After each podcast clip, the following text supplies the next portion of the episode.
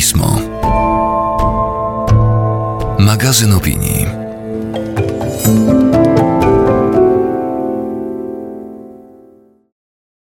Premiera Pisma to cykl rozmów poświęconych przewodniemu tematowi wydania magazynu. Zapraszamy do debaty ekspertów i ekspertki z różnych światów i pokoleń.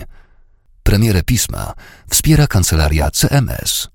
Premierę Pisma gości studio Teatr Galeria. Napoje w trakcie wydarzenia zapewnia Bar Studio. Dzień dobry, witam wszystkich Państwa bardzo serdecznie na lutowej premierze magazynu Pismo. Bardzo się cieszę, że się widzimy. Ja tak tylko na wstępie.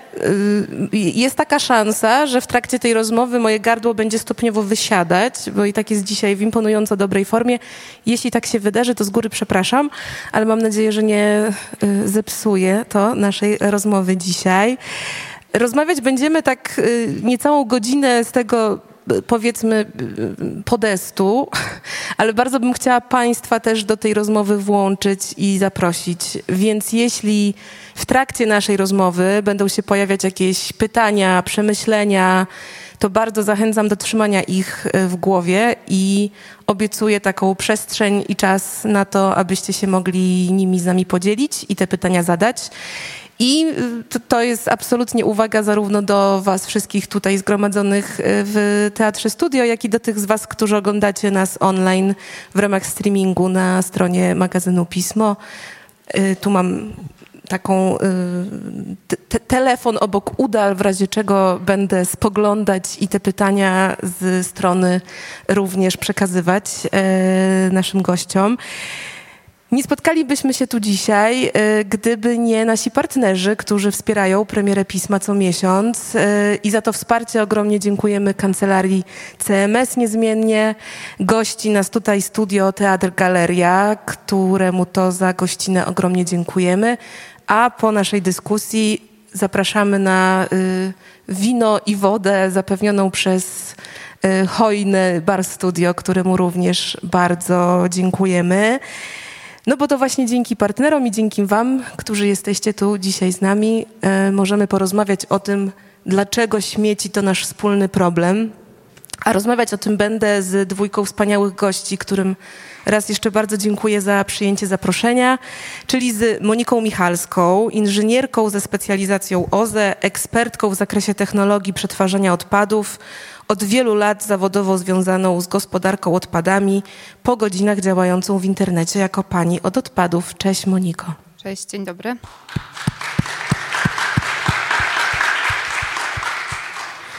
A po naszej lewicy e, Michał Paca, e, przedsiębiorca, edukator ekologiczny, mówca motywacyjny. Od 2000 roku zawodowo zajmuje się gospodarką odpadami, oczyszczaniem ścieków i energią odnawialną, a po godzinach działa na rzecz edukacji ekologicznej i zalesiania terenów w Polsce. Cześć Michale. Dzień dobry. Cześć.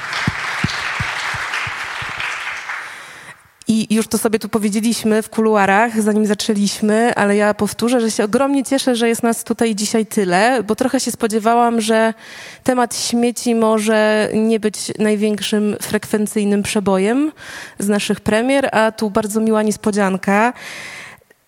Ta moja wątpliwość wydaje mi się, że całkiem dobrze obrazuje to, na czym ten nasz śmieciowy problem polega, bo my bardzo często lubimy na te śmieci nie patrzeć, jak najszybciej się ich pozbyć, wrzucić do kosza i zapomnieć o ich istnieniu. E, no właśnie, a nie każdy ma takie szczęście, aby tych śmieci nie mieć w swoim polu widzenia i aby nie dominowały jego krajobrazu e, codziennego życia. I nie jest tajemnicą, że są to zazwyczaj miejsca biedne, e, tak żeby nam zarysować ramę, pokrótce. W 2021 roku wywóz odpadów z Unii Europejskiej do krajów spoza Unii wyniósł 33 miliony ton. I było to 77% więcej niż w roku 2004. A tylko do nas, czyli do Polski, w tym samym roku przyjechało około 600 tysięcy ton odpadów. Najwięcej śmieci eksportują do nas Niemcy, a do całej Unii Stany Zjednoczone. Ale to tak brzmi, a i my chętnie swoje odpady y, dalej rzucamy w bieg po globie.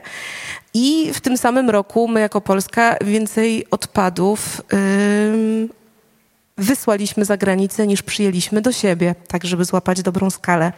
I dlaczego o tym mówię? E, no bo według danych Banku Światowego każdego dnia produkujemy około 3,5 miliona ton śmieci. To jest dziesięciokrotnie więcej niż na początku XX wieku. W ciągu ostatniej dekady wyprodukowaliśmy więcej plastiku niż w całym XX wieku i tylko mniej więcej 10% wyrzuconych przez nas tworzyw sztucznych jest poddawanych recyklingowi, choć jak pewnie wyjdzie w naszej rozmowie, to trochę zależy od tego, jaką definicję recyklingu przyjmiemy. Um, Niemniej mieszkańcy samej Unii Europejskiej wytwarzają co roku około 2,2 miliarda ton odpadów, z czego 1 czwarta, ponad 1 czwarta to odpady komunalne. I choć teoretycznie śmiecimy coraz mniej, z danych GUS-u wynika, że przeciętny Polak w 2022 roku, czyli każdy z nas tu, yy, średnio wytworzył około 355 kg odpadów. E, to jest to o 5 kg teoretycznie mniej niż rok wcześniej, ale niestety dane dotyczące tego, ile procent udaje nam się poddać recyklingowi, się nie zmieniają. Ja już tu widzę, że Michał chce wyjść w polemikę. Już ci, Michał, oddaję głos. Chcę tylko powiedzieć przez to, że problem narasta i to, że narasta, to się chyba możemy wszyscy zgodzić, e, że narastać będzie dalej, jeśli czegoś z tym nie zrobimy. Więc chciałabym z wami o tym porozmawiać, co z tym możemy zrobić. A ty, Michale, w swoim TED-Talku nazwałeś nas pokoleniem śmieci. E, więc chciałam was na początek zapytać, czy sami o sobie byście powiedzieli, że śmiecicie dużo? A jeśli tak, to co dla was znaczy dużo? Ja chętnie się wyspowiadam. Mm, ja śmiecę mniej niż średnia i, e, i to wymaga pewnego wysiłku. Ja mam kompostownik przy domu, ja mam panie w sklepach obok wychowane tak, że jak wchodzę ja, to wiedzą, że ja mam pudełko i sobie i tam sera dla dzieciaków trzeba będzie nakroić do tego pudełka. E, zakupy robię raz w tygodniu na ryneczku i jak ja się podjąłem wysiłku tego, żeby wydzielić moje odpady versus odpady reszty mojej rodziny, to się okazało, że ja tak średnio rocznie generuję około 100 kg odpadów, co cały czas jest dużo. E, natomiast, e, natomiast średnio w domu nam wychodzi około 200 kg na osobę, więc tak łatwo żyjąc, jakby biorąc te rzeczy, które nam są łatwo podsuwane, naprawdę ciężko jest zejść do takiego poziomu, żeby nie wytwarzać odpadów, bo wszystko jest w coś zapakowane. Bo jak chcemy zrobić coś szybko i wygodnie, to wybieramy rzeczy, które są zapakowane. Jesteśmy też przyzwyczajeni do tego, że e, w sklepach rzeczy, które są nam podsuwane, to są rzeczy przetworzone i zapakowane. Z jednej strony żywność przetworzona nie jest dla nas dobra jako dla ludzi długoterminowo, a jednocześnie jest najłatwiej dostępna. Te wszystkie miejsca z warzywami i owocami, które nie są popakowane, też dostarczają kalorie, są jednak trudniej dostępne, więc y, życie systemowo nie jest, nie jest to wspierane, żebyśmy wytwarzali mało odpadów, a mogłoby być. To o to, jak mogłoby być, zaraz cię zapytam. Najpierw ciebie, Moniko, chcę zapytać, jak to z twoim śmieceniem jest? Czy chcesz się z nami podzielić rachunkiem sumienia? Ja myślę, że jestem bliżej y, tej średniej, czyli te 355 kg. Może trochę mniej, może trochę więcej, bo to też zależy, y, w jakim momencie życia y, ktoś jest, y, czy na przykład y, prowadzi, robisz remont, tak? I wtedy tych odpadów jest więcej. Czy nie wiem, przeprowadzasz się, czy pracujesz tylko z domu i y, nie wychodzisz nigdzie i na przykład masz trzy razy w tygodniu kuriera i zamawiasz różne rzeczy i wtedy tych śmieci naprawdę jest dużo i ja widzę po sobie, że czasami zamówi się dwie paczki i musisz, wiesz, cały czas krążyć do tego śmietnika, e, wynosić te śmieci, bo wszystko jest opakowane, e, później zabezpieczone i tak dalej. Więc myślę, że jestem bliżej tych 355 e, kg, ale też no tutaj to, co Michał wymienił, to staram się też to robić, natomiast nawet na tym ryneczku widzę coś takiego, że pakujesz sobie dwa jabłka i masz od razu, przepraszam, siateczkę? Odruch, nie? Tak, ten odruch sprzedawców, no bo to jest jeszcze ciągle ten jakby no, opakowanie, tak, y, za darmo, nie trzeba, nie trzeba za to płacić, więc oni po prostu mają taki odruch i bardzo w ogóle takim challenge'em jest w ogóle według mnie przejść przez rynek, zrobić zakupy i na przykład wyjść ze swoim koszykiem tylko.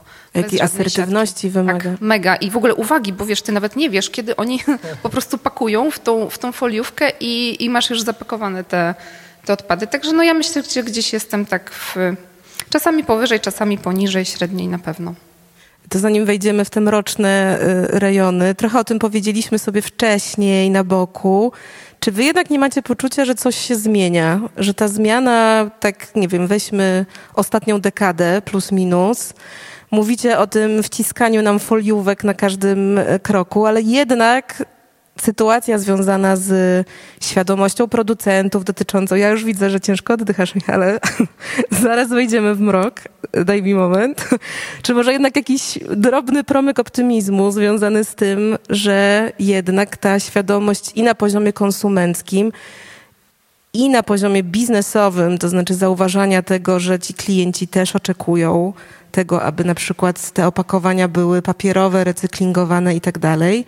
Czy wy nie macie poczucia, że jednak coś się zmienia, a w związku z tym wasza też praca edukacyjna ma sens w szerszym wymiarze? Jest taki e, kanadyjski profesor, którego książki lubi czytać Bill Gates i on ma taką książkę pod tytułem Liczby nie kłamią.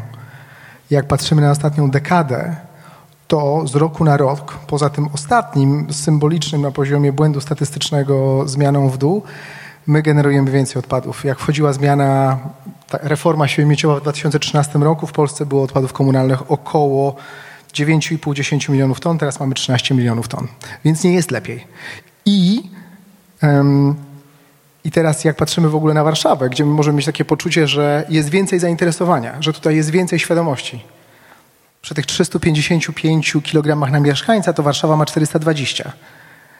Bo my żyjemy jeszcze szybciej, jeszcze bardziej konsumpcyjnie niż reszta świata. Aż to, że tutaj jest 10 czy 15% osób, które mają czas, żeby jakąś część swojej świadomości poświęcić na, na decyzję, w jakim opakowaniu co biorę, statystycznie to nie ma istotnej różnicy. Ale to ma fundamentalną różnicę na poziomie indywidualnym bo każdy z nas ma wpływ na to, na co ma wpływ i na nic więcej.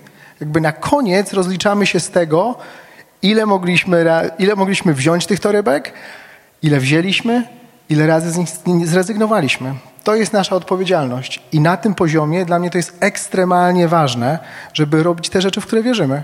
Te rzeczy, które uważamy, że są ważne, nie oglądając się na to, ile zanieczyszczają Chiny, ile, jak segregują odpady moi sąsiedzi, ja mam robić dobrze. I tylko o tym staram się myśleć. Ja mam tu trochę o tych Chinach, ale to za moment. E, Moniko, a ty jak? E, czujesz, że twoja działalność jako panie do odpadów, ty widzisz, ja wiem, że to jest profil, który nie działa bardzo długo, więc może ciężko ci tak. prześledzić ścieżkę, jak było, gdy zaczynałaś, a jak jest teraz, ale jak patrzysz szerzej, Masz poczucie, że coś się w świadomości i zainteresowaniu też tymi tematami zmienia, czy jednak y, bardziej na to patrzysz pesymistycznie jak Michał? Znaczy, ja ogólnie mam poczucie takie, że y, moi obserwatorzy to jest bardzo świadoma grupa ludzi, którzy po prostu, wiesz, y, no gdzieś tam szukali coś o tych odpadach, skoro mój profil im wyskoczył gdzieś tam i postanowili go zaobserwować i są ze mną już tam od, y, niektórzy od początku, niektórzy dołączyli później, więc y, mam tą świadomość, że y, no jakby mój profil y, no nie jest też za bardzo popularny. Ja nie, do, nie mam, jakiego, nie mam wiesz, szalonej grupy dotarcia, ale ci, którzy są, których tam, którzy zadają pytania, czasami zaczynają się, y, są to pytania bardzo banalne, czasami bardzo trudne, ale wiesz, no, samo wyskrobanie pytania do kogoś w internecie, no to już jest jakiś wysiłek, więc wiem, że takim osobom zależy i ja to bardzo doceniam, staram się odpowiadać naprawdę na każdą, nawet jakąś taką najdziwniejszą dla mnie y, wiadomość. E, I ta zmiana się dzieje, ale mam wrażenie, że ona jest trochę taka, wiesz, my tutaj sobie siedzimy, jesteśmy w jakiejś banieczce i jakby no, mi się osobiście wydaje, że jest ta zmiana. Natomiast ja dużo jeżdżę do różnych zakładów przetwarzania odpadów i rozmawiam z ludźmi, którzy na co dzień y, obsługują gminy, obsługują miasta, y, po prostu odbierając te odpady i widząc na co dzień, jak wygląda ten, ten, jakby ta świadomość, ta segregacja. I tutaj trzeba wprost powiedzieć, że jest lepiej. Czyli to nie jest tak, że my jesteśmy po prostu zaklęci jacyś i nie potrafimy tych odpadów segregować. Oczywiście robi to nadal jeszcze, y, no myślę, że nie 100% na pewno społeczeństwa, ani nawet nie 70%, ale tą zmianę widać i widać, widać to głównie właśnie po tym, w jaki sposób y, te odpady przyjeżdżają, tak, posegregowane. Chociaż no są takie frakcje, na przykład frakcja odpadów bio, która nadal jest taka no zaniedbana i, i po prostu tam w tych odpadach bio na przykład y, w tej zbiórce można znaleźć wszystko. Za dużo odpadów trafia takich surowców do odpadów zmieszanych. To są te nasze błędy segregacji, ale tą zmianę widać. Ale jeszcze poruszę też kwestię biznesu, o którą ty powiedziałaś, bo tutaj widać dużą zmianę, tylko to nie jest taka zmiana e, w postaci wow, zróbmy coś dobrego, zmieńmy coś, przynajmniej w moim odczuciu, tylko to jest zmiana wymagana, jakby wymuszona też różnymi regulacjami, E, no teraz wszyscy chyba, nie wiem, nawet billboardy widziałam, że się pojawiły, że niektóre galerie w Warszawie e, tam mają e, zasady ESG, czy jakoś tak. No i okej, okay, fajnie, ale później wchodzisz do takiej galerii i tam nie ma nawet śmietników do, jakby do segregacji, czyli takiej jakby podstawy, tak? Więc mam wrażenie, że dużo firm nadużywa, po prostu biznes nadużywa e, greenwashing pewnych pojęć, tak, świadomie lub mniej świadomie, ale po prostu no, ta zmiana jest taka trochę wymuszona, a jakby jak to zawsze mówił mój dziadek, z niewolnika nie ma pracownika, czy coś takiego i to jest tak samo, jeżeli to jest, wiecie, takie jarzmo nad tym biznesem, że żeby coś zmienić, to jakby oni zrobią to minimum od, od punktu A do punktu B, natomiast mogliby dużo więcej, bo możliwości biznesu są duże w tym zakresie. No i tak dochodzimy chyba do takiej y, głównej osi tego rozmyślania o problemie śmieciowym, czyli kto właściwie za ten problem y, odpowiada. I ja sobie zdaję sprawę, że nie udzielimy pewnie jednoznacznej, prostej odpowiedzi, to od razu może warto zaznaczyć, bo trochę inaczej to wygląda na poziomie miasta, trochę inaczej na poziomie kraju, trochę inaczej na poziomie Unii, trochę jeszcze inaczej w skali globu. Tych zależności i skali jest y, cała masa. Ale gdybyśmy jednak spróbowali przyjrzeć się temu, o czym ty trochę już wspomniałeś, Michale, to znaczy jest jakiś zakres naszego indywidualnego wpływu, który jest oczywiście nieporównywalnie mniejszy od tego, co jest w stanie narzucić, nie wiem, system daną ustawą, wymuszając na producentach dane, nie wiem, nowe normy opakowań, dajmy na to.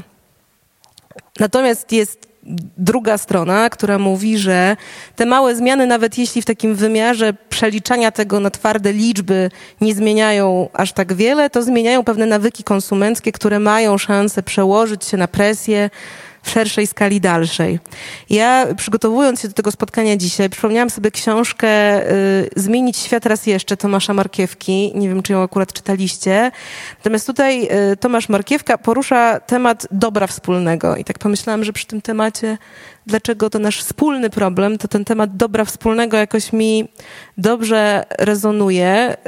I chcę wam przeczytać krótki fragment i zapytać was, czy bardziej spodziewam się burzliwej polemiki, ale może niesłusznie. Kiedy tylko zaczynamy patrzeć na kryzys klimatyczny z punktu widzenia dobra wspólnego, rzeczy zaczynają się jawić inaczej niż wtedy, gdy skupiamy się na prywatnych wyborach. Skrajnie indywidualistyczna perspektywa podpowiada, że każda regulacja wolnego rynku to naruszenie naszych swobód. Jeżeli ludzie chcą inwestować swoje pieniądze i ryzykować swój biznes, to co nam do tego? Niech robią co chcą, zostawmy im wolność wyboru. Jak słusznie zauważa George Monbiot, takie podejście załamuje się, gdy tylko zadamy proste pytanie. Na jakiej demokratycznej zasadzie korporacje i miliarderzy powinni decydować o losie obecnych i przyszłych pokoleń? Kiedy rząd zwalnia ich z regulacji, to pozwala im zdecydować, czy inni ludzie przeżyją, czy nie.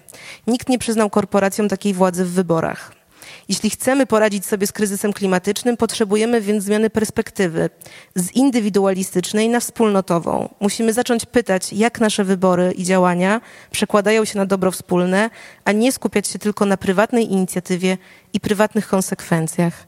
Patrzę na ciebie, Michale, bo ty wcześniej powiedziałeś, że ten prywatny aspekt jest tym kluczowym, a jest ta druga strona, że to przerzucanie tej odpowiedzialności głównie na nas jako jednostki jest jednak rozmywaniem problemu, który ma bardzo silny biznesowy, powiedzmy, kręgosłup. Dla mnie ten aspekt prywatny ma fundamentalne znaczenie dla mnie jako człowieka. Natomiast e, w kontekście wspólnego dobra, ja, e, ja jestem zwolennikiem reguł i zasad, które będą nas obowiązywały i jednocześnie, mm, jednocześnie ja widzę, jak sprawny jest biznes w omijaniu wszystkich zasad. I mam mnóstwo przykładów, które mogę tutaj podawać. W sensie e, mój, moim ulubionym jest to, czym jest recykling. Jakby większość z nas tutaj obecnych, jak myśli o recyklingu, to to słowo niechybnie składa się z dwóch rzeczy. Re, ponawiać i saj, i cykl i mamy kółeczko. A 90% recyklingu dotyczącego plastiku na tej planecie to jest recykling, w którym jest jedno kółeczko i do spalenia to nie ma znaczenia z perspektywy, nie ma żadnego, taki recykling nie ma żadnego znaczenia z perspektywy tego, co ja jako osoba zgłaszająca popyt na plastik, ile wygeneruję w czasie mojego życia.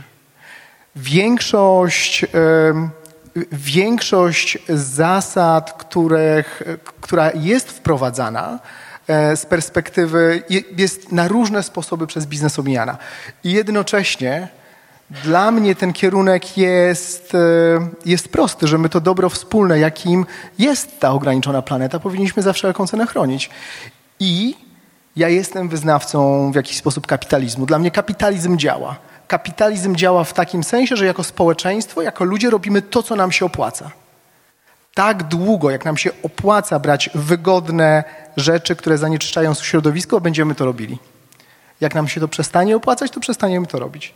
I ta moc jest po stronie governance, po stronie rządów, żeby wprowadzać zasady, które będą sprawiały, że nam zacznie się opłacać nie wytwarzać odpadów i chronić środowisko.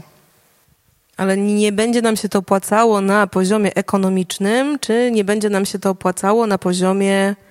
Zdecydowanie na poziomie naszego portfela, dlatego że krótkoterminowo patrzymy na to, jako społeczeństwo e, zwracamy uwagę, my cały czas jesteśmy społeczeństwem aspirującym, ale niezależnie od tego, na jakim etapie my jesteśmy, jak popatrzymy na wszystkie polityki, które serwowała Unia Europejska przez 50 lat swojego istnienia, odkąd stworzyła hierarchię gospodarowania odpadami, która zaczyna się od tego, żeby wytwarzać, żeby zredukować ilość wytwarzanych odpadów. W Unii Europejskiej jest świetna intencja. Po pierwsze redukować odpadów, po dru- redukować ilość odpadów, po drugie wytwarzać. Na trzecim miejscu dopiero jest recykling, później jest spalanie i składowanie odpadów. Po czym jest 50 lat polityk wprowadzonych w ramach tej intencji i nie ma ani jednego roku, w której kraje Unii Europejskiej miałyby mniej odpadów niż w poprzednim. To znaczy, że wszystko to, co my adoptujemy, adaptujemy z Unii Europejskiej, tam nie zadziałało. A my tutaj zapraszamy dokładnie te same sposoby postępowania z odpadami i mamy nadzieję, że u nas to zadziała. Nie zadziała. Jakby i widziałem to przez ostatnią dekadę. Więc governance zdecydowanie, ale inny niż to, które dostawaliśmy do tej pory. No dobra, bo ja tu y, bardzo to jest dla mnie też ciekawe spotkanie, bo jesteś prawdopodobnie pierwszą osobą związaną z ekologią, która powiedziała dobre słowo o kapitalizmie, z którą rozmawiam, więc super y, doświadczenie. E, to cię muszę dopytać w takim razie, no bo jeśli pójdziemy dalej tą logiką, że ludzie wybierają rząd, ten rząd sprawi, że im się to będzie opłacało, no tylko na jakiej zasadzie ludzie wtedy wybiorą rząd, który sprawi, że będzie im się opłacało coś, co jest dla nich niewygodne? Jak to zrobimy, to przynajmniej będziemy sami sobie winni. A nie będzie tak, że jeżeli wybierzemy ci, tych, którzy uczciwie nam mówią, ej, możemy jechać z tą planetą, jest jeszcze kawałek tam, zdobędziemy sobie jakiś kawałek inny, albo nie potrzebujemy tyle lasów, co mamy teraz, możemy korzystać, korzystać, korzystać, to przynajmniej będziemy sobie sami winni, ale z mojej perspektywy mechanizm jest taki, że robimy to, co nam się opłaca. Moniko, ty się z tym zgadzasz? Czy trochę się zgadzam, trochę się nie zgadzam. To zależy z której strony na to popatrzeć. Y, Michał y, powiedział, pierwsze, y, mówiłaś jako pierwsza osoba dobrze o kapitalizmie, zajmująca się ekologią, ale też źle o recyklingu, bo tak, działa na rzecz ja zalesienia lasów. Zawsze staram się powtarzać, że recykling nie jest receptą na wszystko, wobec czego jeżeli producent podaje na opakowaniu informację o tym, że to jest opakowanie, które nadaje się do recyklingu, okej, okay, ono może się nadawać do recyklingu, ale jest jeszcze bardzo dużo zmiennych, które to determinują, czy to opakowanie faktycznie trafi do recyklingu. E, dostępność technologii, e, dostępność infrastruktury, w ogóle możliwości wysortowania danego opakowania z całego spektrum strumienia odpadów, tych, e, tych jakby aspektów jest, jest bardzo dużo. Więc ja się tutaj co do tego zgadzam. Tak samo zgadzam się, jeżeli chodzi, e, patrząc właśnie na prawodawstwo Unii Europejskiej, e, na kraje takie, które, do których my aspirujemy, Dania, e, Niemcy, Francja. No Dania, no jest, Dania produkuje, jest największym producentem per capita odpadów na osobę. Tam jest ponad 800 kg na osobę. W Polsce to jest 355 kg, wobec czego i też chyba, wydaje mi się, że chyba 50% z tych odpadów oni właśnie poddają e, termicznemu odzyskowi, czyli po prostu spalają. No bo tam też pamiętajmy, mamy te piękne obrazy tej słynnej spalarni śmieci, na której stworzono stok narciarski.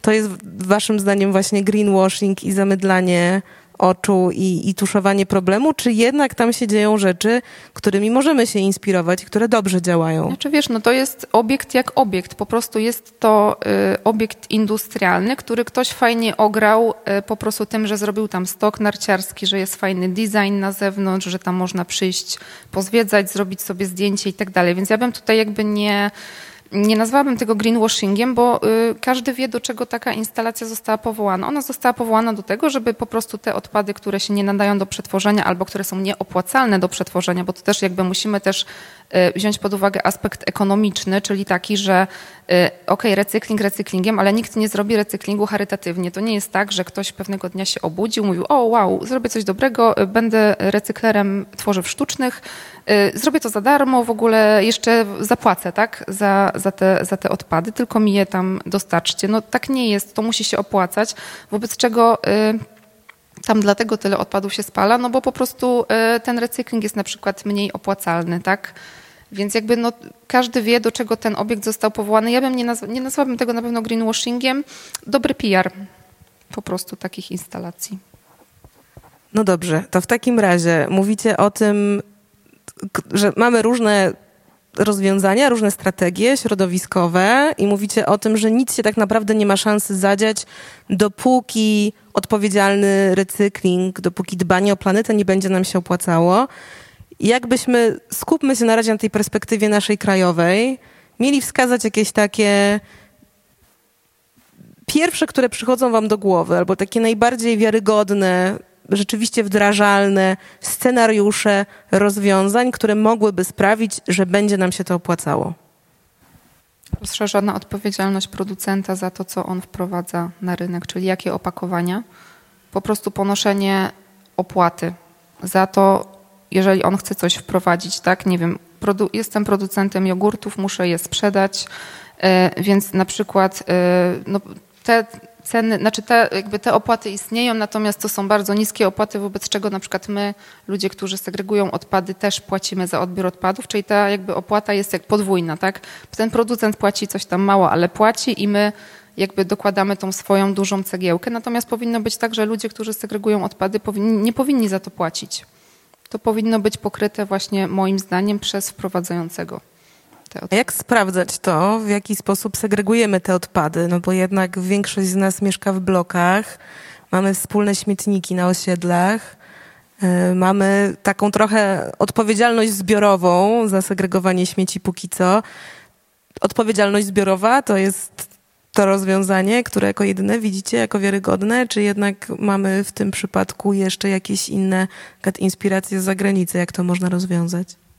Są różnego rodzaju rozwiązania, kody QR, na przykład jakieś na workach, albo żeby wejść do śmietnika, to tam się trzeba jakoś tam odkliknąć jakimś badżem i tak dalej. Zalogować do śmietnika. Zal zalogować. Natomiast w ogóle dopóki my będziemy myśleć w ten sposób, że tylko jeżeli zapłacimy karę za to, że na przykład źle posegregujemy odpady, to jakby tylko to jest naszym motywatorem, to jakby nic się nie zmieni moim zdaniem. Bo to jest tak jak z tym systemem kaucyjnym, który ma wejść, że już teraz się, y, najpierw była chyba kaucja 50 groszy, teraz się mówi o złotówce, a i tak są ludzie, którzy mówią, że jakby złotówka to jest dla nich zbyt mało, żeby pójść do sklepu, oddać e, butelkę plastikową. Y, więc ja Tylko myślę, że... wytłumaczmy, mówimy o tych automatach, których mamy zwracać Tak, na przykład tak, zużyte butelki, tak, tak, tak. Które będą zwracały nam koszt Dokładnie, więc produktu, jakby no... część y, kosztu. Fajnie by było, gdybyśmy zmienili myślenie p- na takie właśnie pod tytułem, że naprawdę no jeszcze chwilę i naprawdę daleko nie, nie pociągniemy.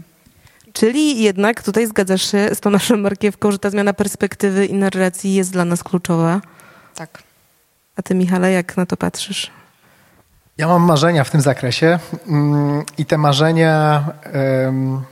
ja ufam kilka rzeczy, kilku rzeczom. Poza tym, że kapitalizm działa, ja ufam prostym rozwiązaniom. I dla mnie te rozwiązania, w których my gonimy społeczeństwo do segregacji odpadów i firmy jeszcze nam biją brawa, że zrób swoją część, to jest takie ważne, wrzuć do właściwego pojemnika, to jest dla mnie hipokryzja bi- biznesowa i to są rzeczy, które nas rozpraszają od tego, co jest naprawdę ważne. To, co mnie najbardziej boli w tym systemie, to jest to, że my się zajmujemy, jako społeczeństwo, zajmujemy się trzecią, trzecim najgorszym rozwiązaniem Czyli czyli recyklingiem. Jakby tam wcześniej jest wytwarzanie mniej odpadów, później jest ponowne wykorzystanie odpadów, dopiero później jest recykling. Całe społeczeństwo teraz jest zaangażowane we wspieranie recyklingu e, i marnujemy czas. Nie skupiamy się na tym, co jest najważniejsze. I możemy po prostu, zaczekamy jeszcze 10 lat, będziemy sobie wlepiali kary tutaj, jakby namawiali się do tego, zastanawiali się, jak tutaj zbierać lepiej te odpady. A tak, i za 10 lat nagle przyjdzie instrukcja z Brukseli, słuchajcie, nadszedł czas, żebyśmy zredukowali ilość odpadów. I teraz trzeba wymyślić, jak to zrobić, żeby tych odpadów było mniej. My w tym czasie zadłużymy nasz kraj na kolejne miliardy złotych na instalacje, które mają sobie radzić z tymi naprawdę trudnymi do przetworzenia, właściwie niemożliwymi do, fundament, do, do pełnego recyklingu e, formami opakowań, e, niepotrzebnie. Ja bym ja bym skupił się na tym, jak to zrobić, żebyśmy byli krajem, który pierwszy poważnie traktuje hierarchię gospodarowania odpadami. Jak to zrobić, żebyśmy byli krajem, który, gdzie, gdzie wszyscy będą mieli w głowie, że, że najlepsza rzecz, jaką mogę zrobić, to jest to, żeby nie wytworzyć odpadu. Żadne segregowanie. No dobra, ale poczekaj, muszę cię zatrzymać. Dobra, Bo niewytwarzanie odpadów No. to jest coś, co mi się bardzo kłóci z kapitalizmem, który twierdzisz, że działa, a działa właśnie dzięki nakręcaniu konsumpcji. On działa w takim sensie, nie, on działa w tym kawałku, że my robimy to, co nam się opłaca. A potężny oręż kapitalizmu, marketing, który podsu- kreuje nam, e, jakby wiąże nam emocje ze sztucznie wykreowanymi potrzebami, to jest ogromny problem, który on sobie niesie. Ale niestety, ja patrzę również na ten świat w taki sposób, że jednak w korporacjach jest tak, że ludzie, którzy do, docierają na sam szczyt, zapominają o młodzieńczych ideałach, tylko muszą dowieść jak najlepszy wynik za, za kwartał. I tam już nie ma miejsca na romantyzm związany z ochroną środowiska. Tam jest tylko i wyłącznie kombinowanie, jak opóźnić zmiany, bo stoi mi wielka fabryka w Radzyminie, która zaopatruje całą Europę Środkowo-Wschodnią w produkty, e, w, cukier zmieszany z wodą, zapakowany w plastik. I ja jako szef tej korporacji zrobię wszystko, żeby mnie nie przymosili do zwrotnych opakowań, bo będę musiał mieć nie jeden zakład w Radzyminie, tylko 30 rozsianych po całym tym terenie. Ale wiesz, mamy takie przykłady takich praktyk jednak jakoś oddolnych. To są oczywiście jakieś na razie takie mikroskopijne zmiany, ale mówimy o pewnych zmianach na rynku pracy. Było na przykład taki kolektyw studentów z Francji, którzy e, to był kolektyw studentów z tych tak zwanych Grand Écoles, czyli tych największych, najważniejszych, najbardziej prestiżowych szkół we Francji. I tam się podpisało, jeśli nie kłamie, chyba 30 tysięcy młodych osób podpisało taki, powiedzmy, wezwanie, czy zobowiązało się publicznie do tego, że nie pójdą do pracy do firm, które zanieczyszczają środowisko. A powiedziały to osoby, które jako absolwenci tych najważniejszych, najbardziej prestiżowych szkół są najbardziej pożądanymi pracownikami na rynku, wychodząc z tych szkół. Nie masz poczucia, że to są takie kroki, które mają szansę trochę obrócić myślenie tych korporacji i jednak zmienić narrację? Super, to mnie cieszy, że jest taki ruch, nie? że jakby 0,7 promila społeczeństwa podpisuje coś takiego, i, ale jakby rocznikowo nie? No to jest jakaś tam istotna ilość kapitału intelektualnego. I jednocześnie co to znaczy moja firma nie zanieczyszcza środowiska? Jakby ja, ja, się zajmuję recyklingiem odpadów kuchennych i emitujemy duże ilości e, dwutlenku węgla, bo te odpady w jakiś sposób do nas przyjeżdżają. E, produkty, które my wytwarzamy z tych odpadów, wyjeżdżają od nas i per saldo pewnie w jakiś sposób jesteśmy na plus, ale trudno jest znaleźć. E, trudno jest znaleźć krystalicznie czystą działalność e, w tym tak długo, jak jesteśmy oparci na paliwach kopalnych. No dobra, ale mówisz, że to musimy zrobić tak, żeby nam się opłacało i mówisz, że jako priorytet, naszym priorytetem powinno być wytwarzanie mniej odpadów. Sam prowadzisz firmę, która zajmuje się przetwarzaniem bioodpadów. Czy nie boisz się, jak to sprawić w takim razie, żeby to ja, się opłacało? Ja mam, ja mam fatalną opinię w środowisku, bo moim marzeniem jest likwidacja mojej branży. Więc jakby dla mnie świat idealny to jest świat bez odpadów, bo odpady są dowodem niewydajności, nieefektywności naszej cywilizacji. Ja osobiście w jakiś sposób, ja, ja, jestem zmęczony tym, co robię, bo ja sprzątam, sprzątam, sprzątam, a bałagan jest coraz większy. Tak to realnie wygląda e, rok do roku. I, i, i prawda jest taka, że ten świat bez odpadów jest, e, jest, jest nie do stworzenia w jakiś sposób. Jakby nie ma powrotu do tego, do tego miejsca. Natomiast um, dla mnie krok jest, um, moim ulubionym krokiem jest, jest prosty krok, którego, który się nie dzieje nigdzie na, na świecie, um, ale my powinniśmy przestać za odpady płacić, tak jak płaci praktycznie cała Europa i cały świat, w którym to jest robione, co miesiąc taką samą kwotę do gminy i nie ma znaczenia, ile ja odpadów wytworzę. My powinniśmy płacić za odpady w momencie, kiedy podejmujemy decyzję o ich wytworzeniu. I ta decyzja następuje w sklepie. Gdybyśmy płacili za odpady w sklepie i gdybyśmy wiedzieli, że jak wyjedziemy z wózkiem pełnym plastiku, to wybieramy odpady, które realnie e, są nie do poddania recyklingowi i zapłacimy za ten wózek 10 zł więcej, to następnym razem się zastanowimy. I zaczniemy szukać kalorii, które będą zapakowane w coś tańszego. I to jest moja jedyna nadzieja jakby płynąca z tego kapitalizmu i mojej wiary w kapitalizm, że jak zrobimy tak, że będziemy płacili za odpady wtedy, kiedy, decydujemy o ich wytworzeniu, to wtedy jest szansa na to, że coś się zmieni. No dobra, to jak tego dokonać? Tak jakbyśmy się teraz spróbowali złapać jakiegoś konkretu. Kto mógłby taką y, zmianę wprowadzić i na kogo mamy w takim razie wywierać nacisk, jeśli przyjmiemy że na tym się teraz Te, skupiamy. Teraz na Donalda. Teraz na Donalda, Donald okay. musiałby uznać, że to ma sens, ale z boku jest minister finansów, który powie, że to będzie presja inflacyjna, bo to oznacza, że na początku nie będzie równowagi. My zbierzemy w tych opłatach opakowaniowych w sklepach więcej pieniędzy niż z tych opłat, które ponosimy co miesiąc do gminy. Trzeba to będzie rozdystrybuować, to w jakiś sposób będzie trudne do, do zorganizowania i tam będzie opór.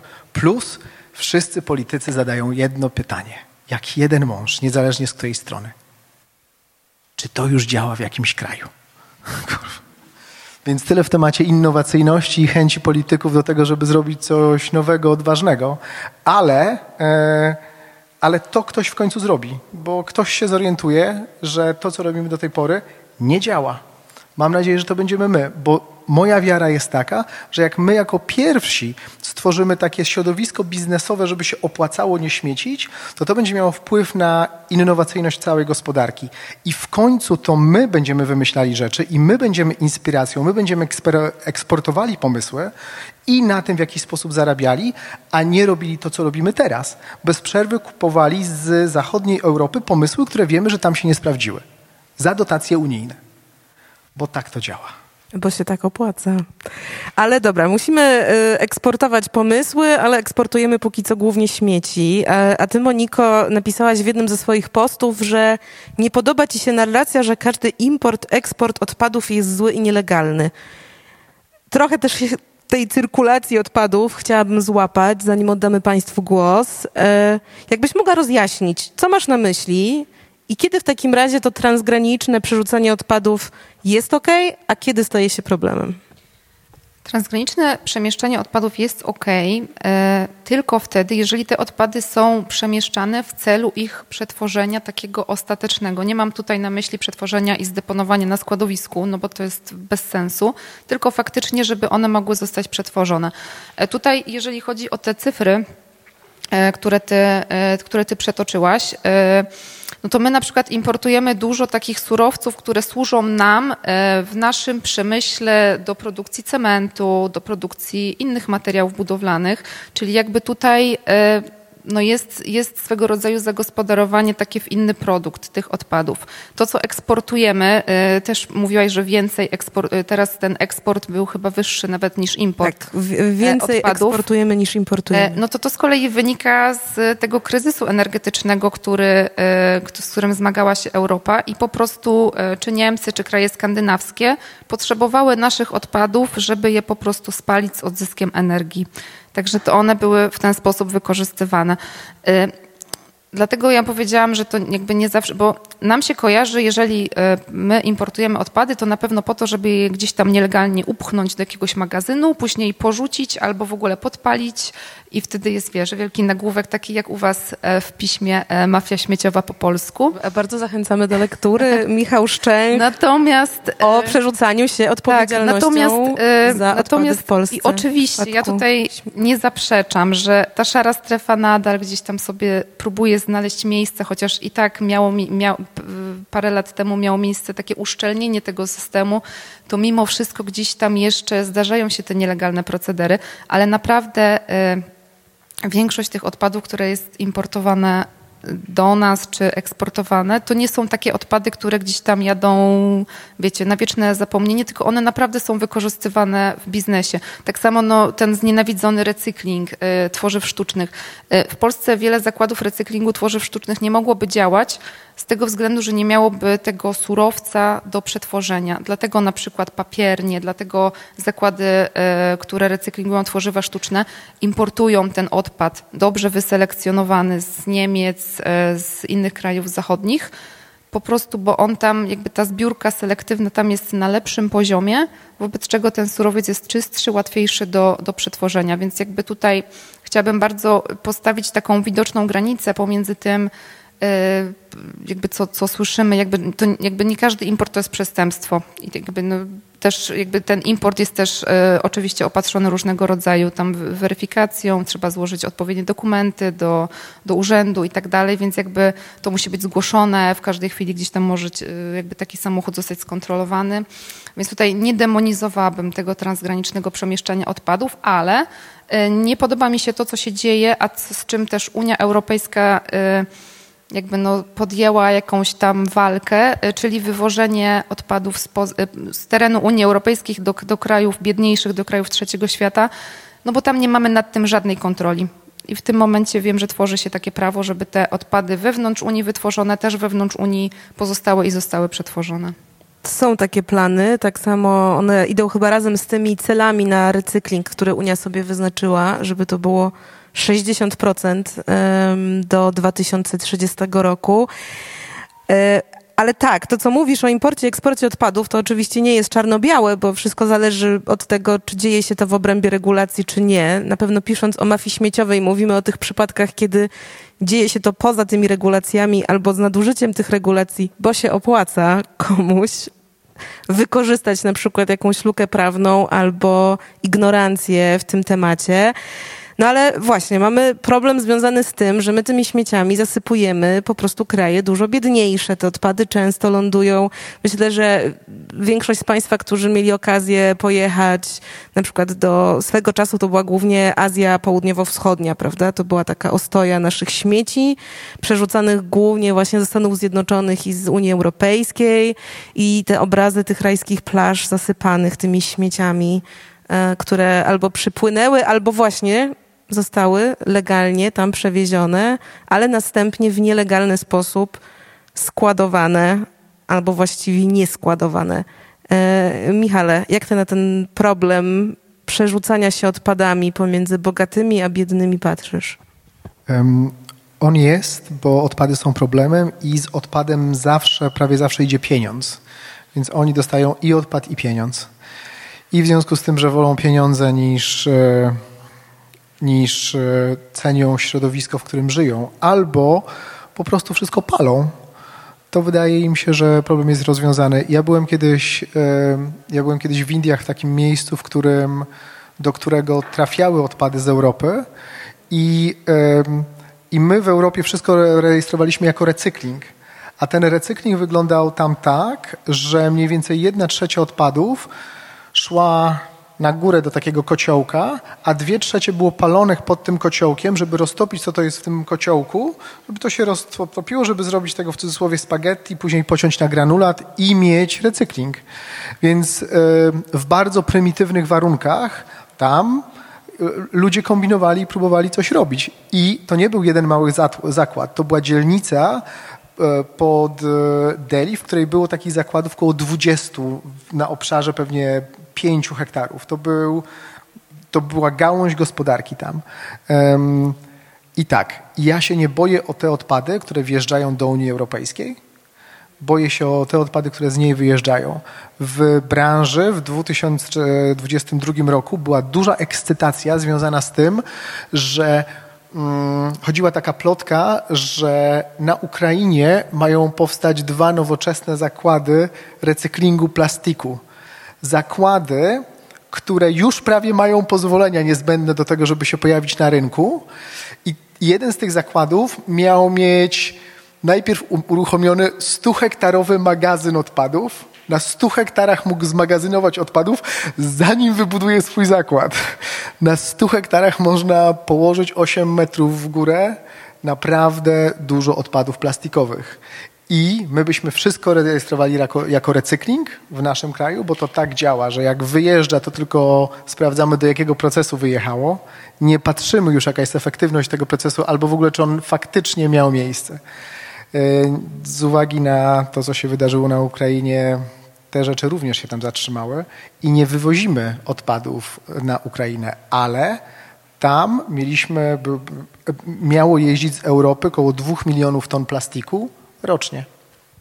Czyli jednak obieg zamknięty jest tak. jedynym rozwiązaniem. Tu brudzimy, tu sprzątamy.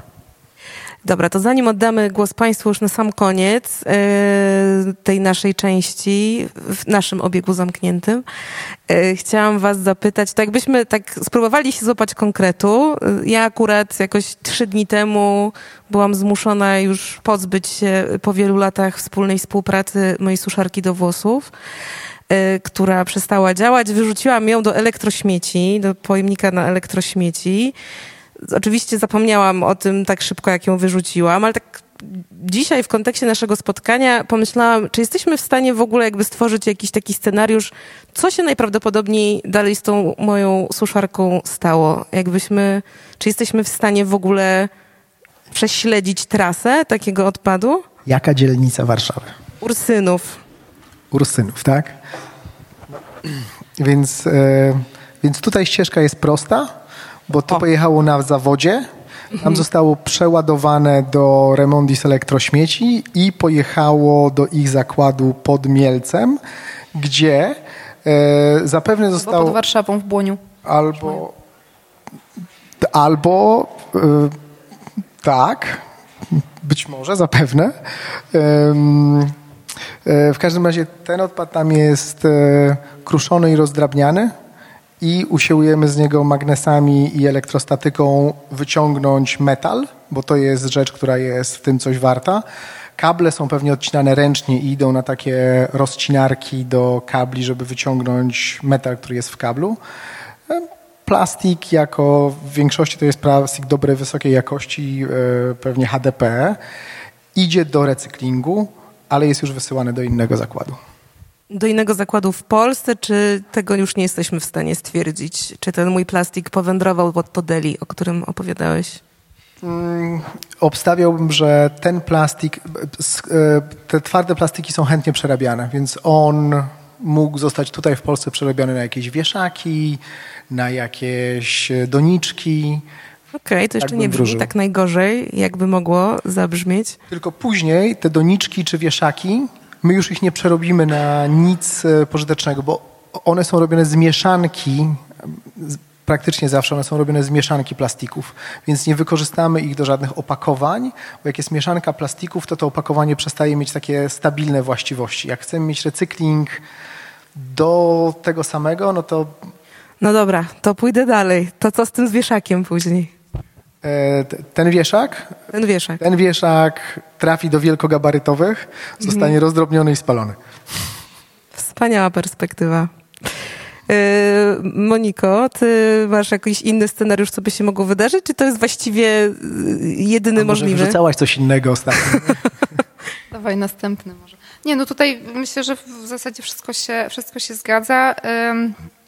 Jest jeszcze ta otulina kabli, ten plastik taki, który już tam do końca nie idzie do recyklingu właśnie, tylko y, jest duży problem z tym, bo on też nie do końca może być spalony, gdyż y, legalne spalanie odpadów y, też podlega e, kontroli, a w takiej otulinie tej właśnie, e, jeżeli chodzi o kabel, jest dużo metali ciężkich na przykład, więc jakby on się nie kwalifikuje do końca do, do spalania, to taka ciekawostka, ale generalnie jeżeli chodzi o ogólnie o elektroodpady, e, no to jeżeli one faktycznie trafią do pojemnika na elektrośmieci, to jest bardzo duża szansa, że one zostaną poddane temu procesowi recyklingu.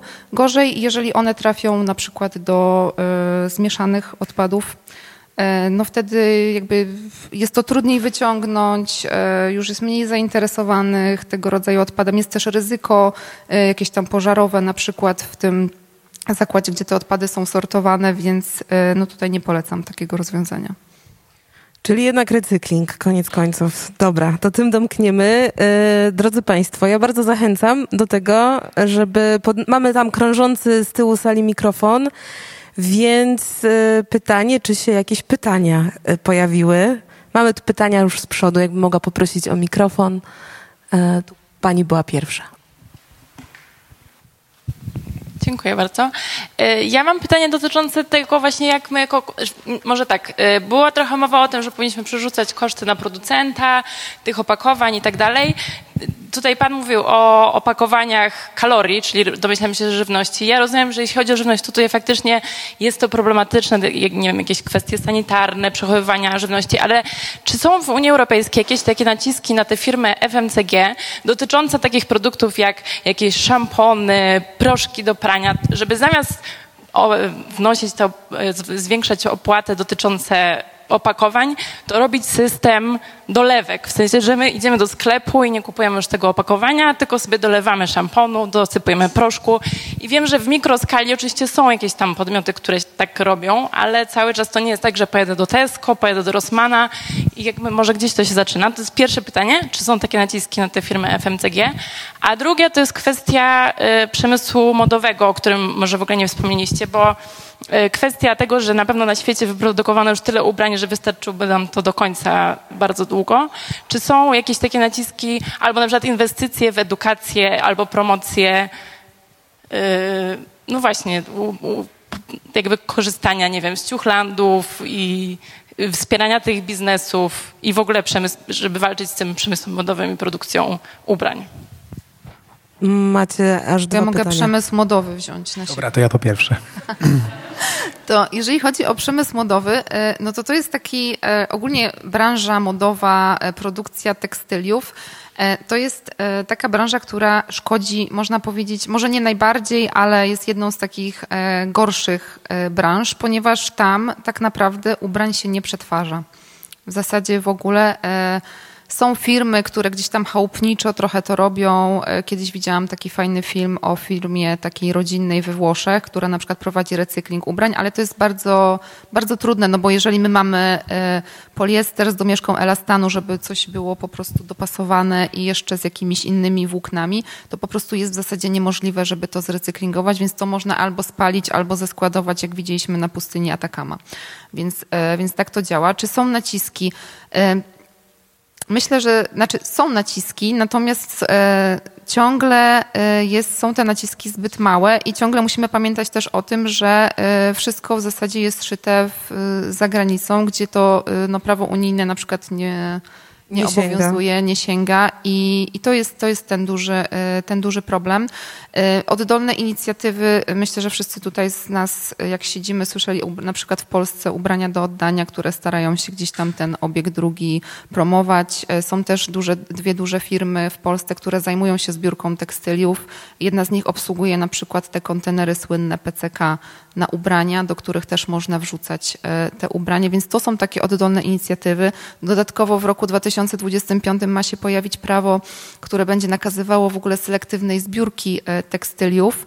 E, Natomiast jeszcze do końca nie jest powiedziane, w jaki sposób e, to ma zostać zrobione. Czy to będzie od nas z domu odbierane, czy, fakty, czy jakby po prostu pojawi się w przestrzeni publicznej więcej tych kontenerów na ubrania. E, Do końca nie jest to sprecyzowane, natomiast takie są, takie są plany, więc to się dzieje. Natomiast wydaje mi się, jak na, na impact branży modowej, ogólnie na gospodarkę odpadami i na zaśmiecanie świata, te naciski są zbyt małe i działania też. No poczekaj, bo jest tak, że nie mamy wpływu na to, w jakich warunkach one są szyte, ale mamy, warunek, mamy wpływ na to, jak rozumiem, w jakich warunkach są sprzedawane, czyli teoretycznie można by podnosić ceny tych produktów, jeśli są sprzedawane na przykład w obrębie Unii i nie spełniają określonych... e, Można by było, tylko która firma się na to zdecyduje. Na razie y, wchodzi to prawo takie greenwashingowe, że już nie będzie można pisać, że e, koszulka, która jest zrobiona z poliestru, z butelek jest eko. No bo tak, Chociaż naprawdę, tyle. bo tak naprawdę nie jest, no bo później ta koszulka jakby ponosi się ją chwilę i, i w zasadzie no koniec. Fast fashion. Dobra, a szampony? FMCG. Tam jest w ogóle mm, paradoks polega na tym, że branża FB, F, FMCG, w sensie bekinzery tego świata, bardzo by chciały tego przymusu, bo to by wyrżnęło wszystkie drobne firmy. Postawienie tych, tych, e, tych urządzeń, tych dystrybutorów, to jest, jest kapitałochłonne, plus ile tego przyjmie Biedronka ile tego przyjmie sklep osiedlowy. I IOP i Cosibella, oni eksperymentowali z tym, ale dla nich ten model jest, jest trudny do utrzymania finansowo. Więc taki jest paradoks. Natomiast to, co się pojawia, to jest to, że e, my w tych wszystkich, e, w, proszkach do prania, w szamponach tak naprawdę mało jest tej esencji. My, my się przyzwyczailiśmy do dużej objętości, e, ale e, do mnie przychodzi raz w roku takie pudełko wielkości, wielkości dwóch tych pudełek, dwóch tych butelek z firmy True Earth, chyba z Kanady i tam jest proszku mniej więcej na półtora roku. Tylko on ma tylko te substancje, które są niezbędne, a nie ma tego, a nie działa na to nasze poczucie, że to jest duże opakowanie. Że wychodzę ze sklepu z dużym opakowaniem, to wydałem swoje pieniądze na coś, co jest warte. Ja naprawdę w pierwsza rzecz, jaką bym zrobił, to bym zamordował marketing, bo to jest rzecz, która tyle szkód robi na poziomie e, konsumpcji planety i tak dalej, że od tego bym w jakiś sposób zaczął. Tu mieliśmy też pytanie z przodu w pierwszym rzędzie. Dzięki. Cześć Wam i dzięki wielkie za dyskusję. Natomiast tak na poczet dalszej rozmowy chciałem się pobawić trochę w adwokata diabła i podważyć w ogóle temat przewodni. E, Ponieważ moje pytanie jest, czy stwierdzenie, że śmieci to nasz wspólny problem nie jest bardziej przywilejem, że możemy tak powiedzieć w tym momencie nas tutaj zebranych w Warszawie? Akurat w zeszłym roku zdarzyło mi się w Polsce Wschodniej wprowadzać, w głębokiej Polski Wschodniej, wprowadzać właśnie programy recyklingowe i tam dość ogólny konsensus był taki, że panie, mamy 20 tysięcy ważniejszych problemów niż zamartwianie się śmieciami. Później rozmawiałem jeszcze z Filipińczykami na temat ich polityk śmieciowych, a no wiemy, tamte wyspy no dość, są dość problematyczne. Oni mówią jeszcze bardziej, mówią, panie, wy przychodzicie z krajów rozwiniętych, my jesteśmy na tym dorobku. Więc wy już swoje naprodukowaliście, wyrzuciliście do nas i teraz nam będziecie mówić, jak to mamy bawić się w polityką śmieciową. Czyli tworzymy świat dwóch prędkości. I właśnie pytanie o ten priorytet i ustanowienie całej tej polityki śmieciowej i dyskursu o polityce śmieciowej, co powinno być najpierw, co powinno być potem, no bo nie możemy wszystkiego naraz ugryźć. No ale też nie dla każdego też ten temat śmieciowy będzie tak palący, jak przykładowo dla zebranych nas tutaj wokoło. Jak, jak masz na imię? Michał. Michał, dzięki Michale. Ja chętnie mogę zacząć? Mogę? mogę. My też, dla mnie my też w jakiś sposób nie mamy prawa moralnego do tego, żeby im mówić, co jest właściwe, bo my nie mamy dobrych rozwiązań. Mamy, tak jak powiedziałem, właściwą hierarchię, z której nie korzystamy.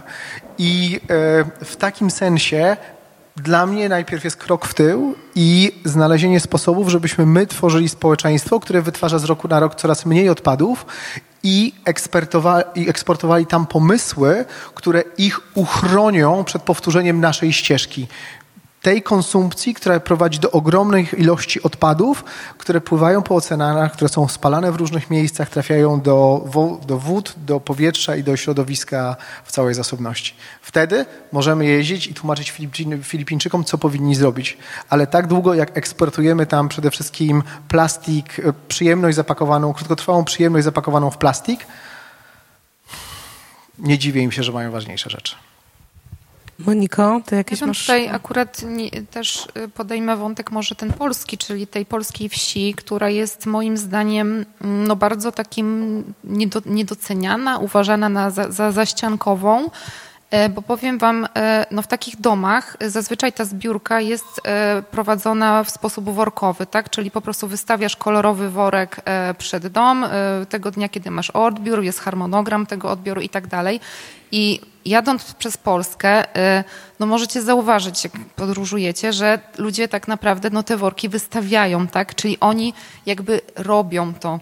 To już nie jest tak, że jak, jak to było, że odpady dzielę na te, które są do spalenia w piec, do spalenia w ciągu dnia i w ciągu nocy, tak? Taki, taki, taki był kawał. Tylko naprawdę wydaje mi się, że nawet na tych wsiach czasami ta segregacja jest na dużo wyższym poziomie, bo wiecie jak to jest. No, pod moim płotem, tak, e, no to każdy widzi każdy widzi kto, dokładnie kto, ile worków wystawił, ile szkła, czy była impreza, czy y, na przykład, bo jest dużo szkła, czy kupił sobie ktoś nowy telewizor, bo jest duży karton i tak dalej. Wtedy jest się mniej anonimowym i oni naprawdę, się, naprawdę widzę, że na tych wsiach ta segregacja się, się dzieje. Natomiast no, czy, czy my mamy taki przywilej? No pewnie, że mamy. Siedzimy sobie tutaj w fajnym E, w fajnym miejscu z, z, fajnymi ludźmi, sobie rozmawiamy sobie o śmieciach, później sobie tam, wiesz, wypijemy winko i jakby nie musimy się tym e, przejmować. Porozmawialiśmy sobie i, i jakby wiesz, mamy ciepło, mamy co jeść i tak dalej, każdy później wróci do,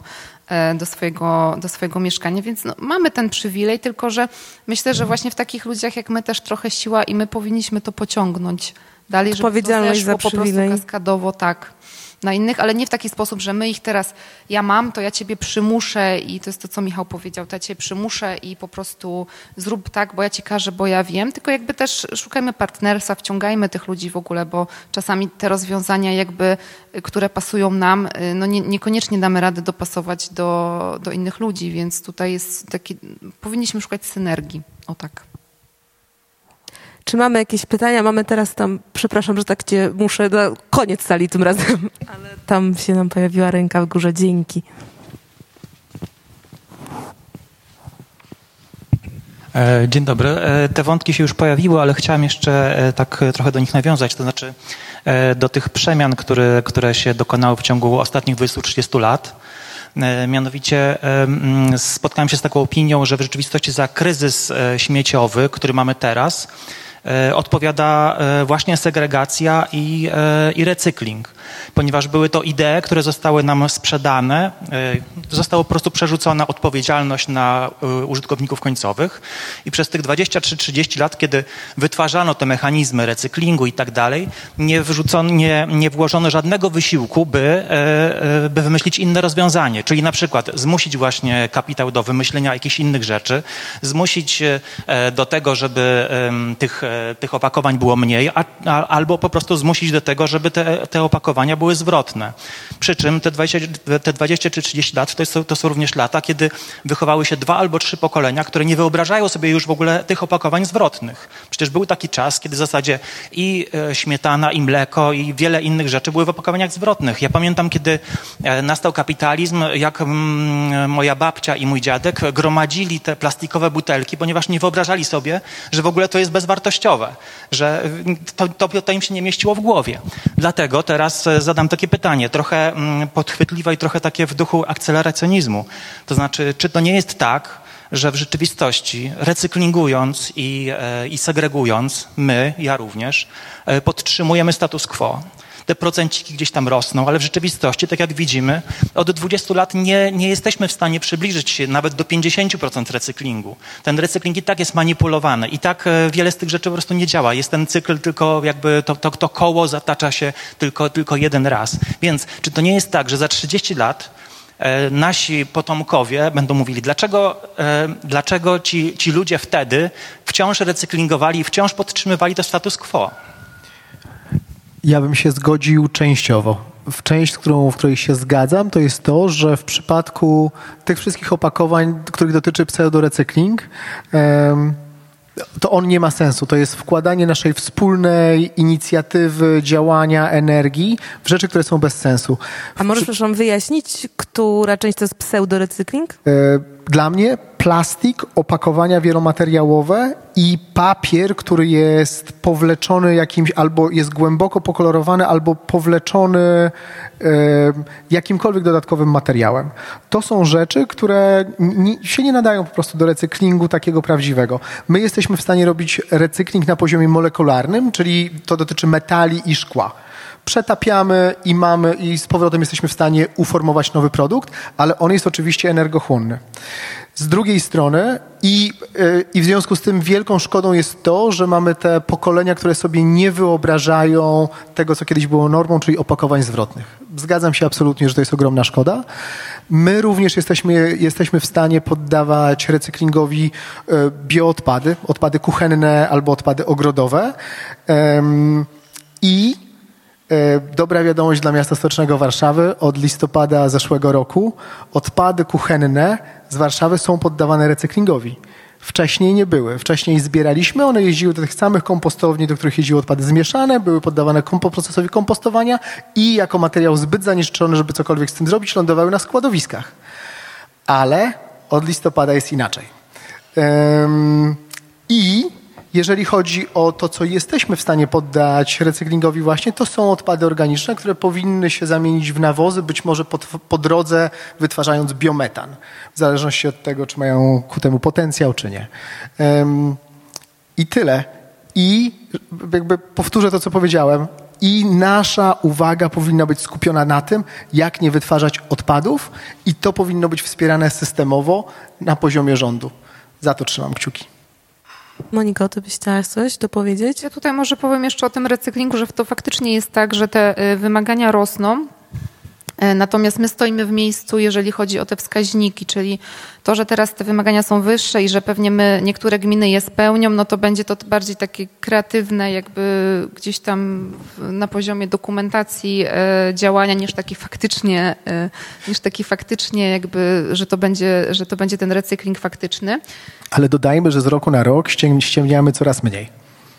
No tak. My mieliśmy taki rok jako kraj, że w 2009 roku byliśmy liderami recyklingu w Europie. Tak. Jak żeśmy to osiągnęli? Osiągnęliśmy to w taki sposób, że wpisywaliśmy do statystyk recyklingu materiał, który wysyłaliśmy do wypełniania wyrobisk. I jak dwa pierwsze prywatne firmy zobaczyły tą lukę w 2008 roku, to w 2009 roku postęp technologiczny nas doprowadził do tego, że połowa odpadów z Warszawy podlegała recyklingowi. Jak to się odbywało? Odpady, zmieszane odpady komunalne wjeżdżały do instalacji. Pierwszym urządzeniem był rozdrabniacz rozdrabniacz, który wszystko rozdrabniał, a później było sito. Najpierw z oczkiem centymetr, później dwa centymetry, trzy do ośmiu centymetrów żeśmy doszli. Wszystko, co spadło pod to sito, było deklarowane, że to jest frakcja mineralna, kod 191209. Jak frakcja mineralna, to jedzie do wypełniania wyrobisk. I jeździło przez cały rok piękny rok w naszym. Ale to i tak dobrze, wiesz, bo ja słyszałam, że w ogóle czasami te odpady nie przejeżdżały przez żadne sito. Nie, to wiesz, to jakby. Tylko jechały od razu e, gdzieś tam. Nie, nie każdego było stać na ten rozdrabniacz. tak, dokładnie, więc e, jasne, ja jestem w ogóle e, zdania, że jakby no faktycznie jest tak, że, że system nie działa, że, że to wszystko, co my robimy, to jeszcze jakby napędzamy ten, e, ten konsumpcjonizm, że, że te procesy nie działają albo, albo działają jakby no średnio dobrze. E, natomiast e, bardzo bym chciała, żeby te wizje twoje, Michale, się spełniły i faktycznie, żebyśmy zaczęli produkować tych odpadów mniej, żebyśmy to wzięli na serio. Natomiast na ten moment trzeba, wiesz, no, robić ten odbiór cotygodniowy. Tak, Ktoś ale- musi coś z tym zrobić. Ale to jest wizja Unii Europejskiej. To jest, chodzi o to, żeby nie było tej hipokryzji systemowej. Nie? Jakby naprawdę, jak coś jest Właśnie jak to najważniejsze, to, się tym zajmujmy. Ja właśnie, ja, ja ogólnie właśnie tutaj zostałam tak przedstawiona jako inżynierka, więc ja tak myślę y, właśnie liczbami i myślę y, trochę tu i teraz i może mam trochę jakąś taką, nie wiem, ograniczoną y, możliwość wyobraźni. Jest mi bardzo trudno sobie to wyobrazić, że kiedyś będzie tak, że na przykład y, o 50% spadnie y, produkcja odpadów, no ale miejmy nadzieję, że, że tak będzie. Tak, już tak na zakończenie. Mamy, a ja bym tylko poprosiła o poczekanie na mikrofon, bo nagrywamy i wtedy osoby, które nas słuchają online, tu ja bym mogła poprosić do pana mikrofon, będę bardzo wdzięczna. Super, dzięki. Czy Państwo uważacie, że rządy państw demokratycznych będą w stanie wpłynąć na biznes, duży, mały, średni, tak, aby oni produkowali wszystko w sposób taki, co by nie powodowało zwiększenia śmieci, które nie są, jakby to powiedzieć, do recyklingu i tak dalej.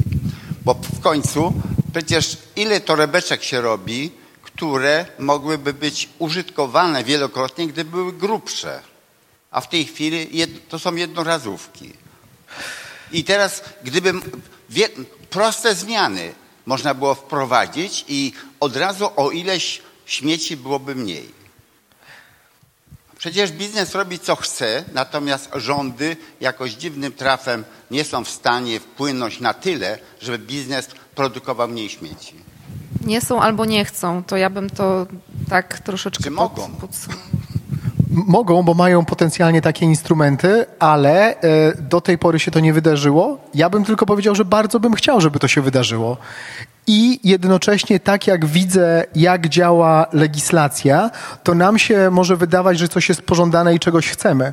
Ale później w gabinetach ministerialnych jest tak, że jest jakaś, powiedzmy, że jest, jaka, jest potrzeba społeczna uregulowania czegoś, ale obok siadają, do tego miejsca przychodzą e, pracodawcy przemysłu drzewnego, pracodawcy przemysłu mleczarskiego i mówią, nie da się. Co my zrobimy? My jakby, my karmimy tyle rodzin. I jest jakaś taka inercja tego systemu, że nie dzieją się takie rzeczy, które dla wielu nas są po prostu, z nas są po prostu bardzo potrzebne. I to jest smutny kawałek demokracji, w której działamy, ale podobno nic lepszego nie wymyśliliśmy. Tak, tylko że biznes nadal jest, Jest. robiący to, co chce. No. Jest. Tak to się kończy, to się opłaca. E, czy mamy jeszcze jakieś głosy z sali? Mamy tam z tyłu dwie ręce podniesione, dziękuję.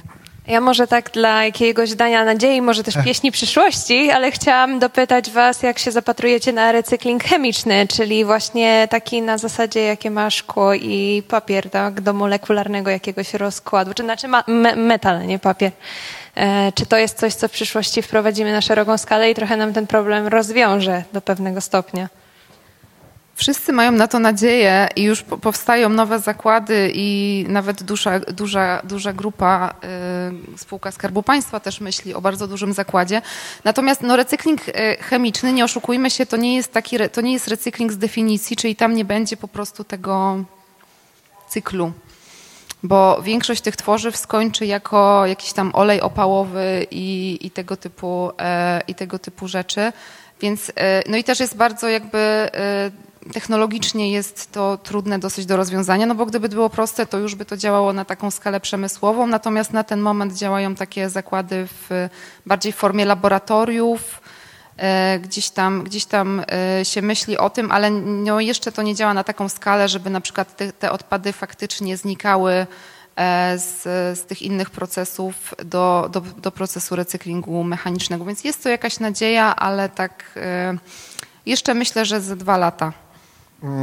Jest jeszcze jedna perspektywa. Ja ten tem, temu tematowi przyglądałem się rok temu, kiedy miał zacząć być budowany duży zakład e, recyklingu chemicznego w Amsterdamie.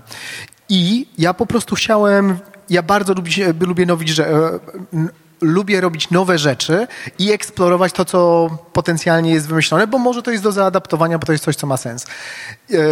I przy sporej ilości artykułów naukowych ja nie byłem w stanie ustalić, jakiego rodzaju katalizatory są, ustala, są wykorzystywane w tym procesie i de facto jakiego rodzaju odpady niebezpieczne są generowane e, przez taki zakład i do dzisiaj mi się to nie udało. I Tamten zakład ma mieć przepustowość 40 tysięcy ton w skali roku.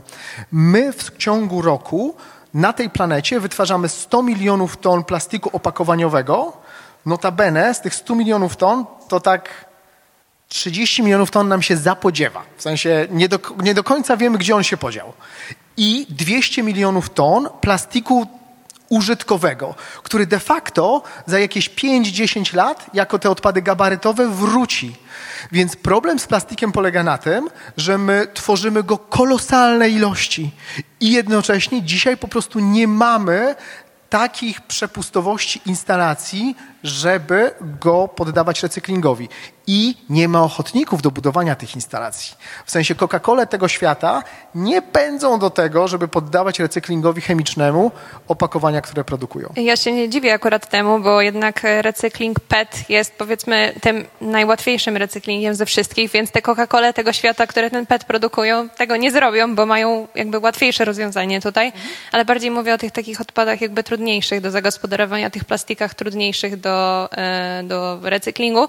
To jeszcze przychodzi mi do głowy e, no, takie porównanie, nie wiem na ile ono jest trafne, ale związane z e, panelami słonecznymi, które swoją drogą też mają własne wyzwania, ale chodzi o panele i jakby kwestia tego, jak one stały się szeroko dostępne i kiedyś to była jakby też technologia, która była bardzo kosztowna i na bardzo jakby małą skalę prowadzona, no a teraz te panele mamy wszędzie. No i tak sobie myślę, czy z tym, z tym recyklingiem chemicznym nie mogłoby być podobnie. Trzymam kciuki za to, żeby on działał i żeby się znalazł ktoś, kto jeżeli jakby 40 tysięcy ton, koszty, nakłady inwestycyjne w tamtym zakładzie są 1000 dolarów na tonę przepustowości, czyli 40 milionów dolarów. Czyli, jakby, czyli trzeba znaleźć na tej planecie 300 miliardów dolarów na wybudowanie tych instalacji, żebyśmy ogarniali ten temat. Bardzo bym chciał, żeby to się stało i bardzo bym chciał, żeby odpowiadały za to firmy, które pakują swoje produkty w plastik. Tyle. Mieliśmy tam jeszcze jedną rękę podniesioną. Jakby ta ręka mogła wrócić do góry, to będę bardzo wdzięczna. I to już będzie nasze ostatnie pytanie dzisiaj. Dzięki. Dzięki. E, ja mam pytanie nawiązujące do mojego sąsiada, który mówił o tym, że nasze babcie, dziadkowie pewnie tak dużo nie śmiecili. E, wydaje mi się, że jest to prawda, aczkolwiek myśląc o moich rodzicach, myślę, że oni dużo więcej śmiecą niż ja. I na podstawie tego mam pytanie, czy macie jakieś dane o tym, jak śmiecą pokolenia, które śmieci najbardziej, które najmniej, które ma swoje ulubione śmieci i też z drugiej strony, jakie komunikaty i strategie komunikacyjne moglibyśmy do nich kierować, żeby ich zachęcić do ograniczania e, wytwarzania odpadów. Dzięki. Szczerze mówiąc nie znam takich danych. To mogą być takie, wiesz, e, obserwacje trochę e, pokoleniowe. Natomiast no myślę, że najwie, naj, najwięcej teraz mamy tego plastiku i no bo wszystko, ciężko jest go, to już było mówione, e, ciężko jest go uniknąć, bo on jest po prostu, wszystko jest pakowane w, w plastik. Czasami ten z recyklingu, czasami ten do recyklingu, czasami jakiś tam po prostu plastik w zielonym, o zielonym kolorze.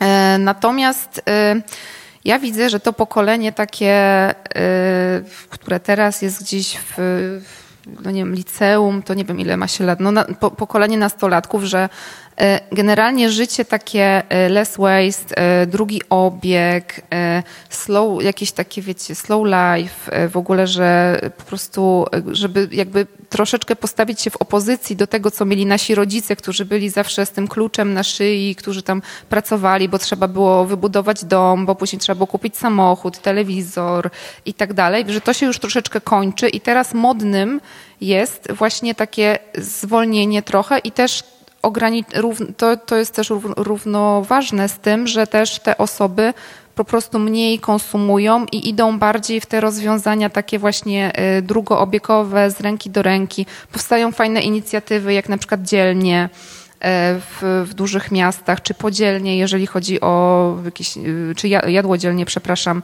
jeżeli chodzi o food sharing, więc to się dzieje, to robią młodzi ludzie, więc ja bym tutaj na pewno bym nie, y, na pewno wydaje mi się, że y, te pokolenie naszych rodziców to było takie, no może nie apogeum, natomiast y, z racji tego, że to było pokolenie na dorobku, no to śmieciło się więcej.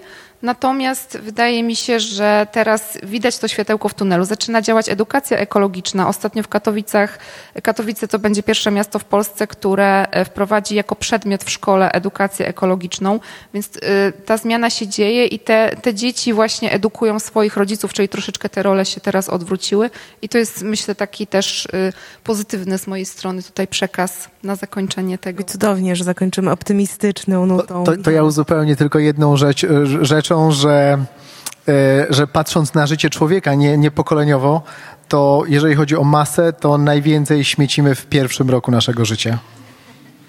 Jeżeli nasi rodzice nie mają odwagi korzystać z piluszek wielorazowych. I tyle. Jest bardzo ładna puenta. Ja jeszcze domykając y, już wszelkie pytania i wątki będę zapraszała do y, kuluarów tak zwanych, y, dopowiadając jedynie jeszcze wątek który Pan poruszył, my tu rozmawiający dzisiaj w Teatrze Studio versus Polska Wieś, na przykład, o której ty wspomniałaś, Moniko, bardzo zachęcam do lektury naszej soczewki w lutowym numerze pisma autorstwa Michała Szczęcha. E, bo jest to opowieść właśnie o mieszkańcach wsi, którzy wzięli sprawę we własne ręce i od lat walczą o to, aby o to swoje lokalne środowisko zadbać i aby e, tego nielegalnego albo niewłaściwego składowania odpadów przy ich domach nie było. I jest to opowieść, której no, happy end się dopiero wydarza, tak myślę, że możemy powiedzieć, ale jest to naprawdę przeogromny, super rzetelny materiał dziennikarski, który bardzo polecam Waszej uwadze.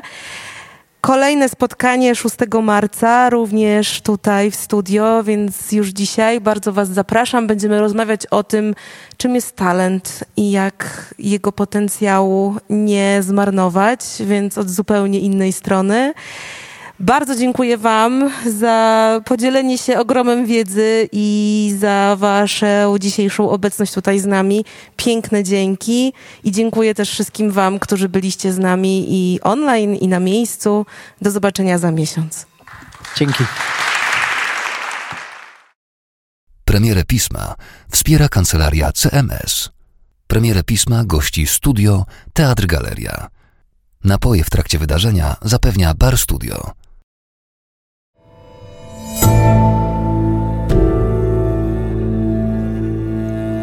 Pismo. Magazyn opinii.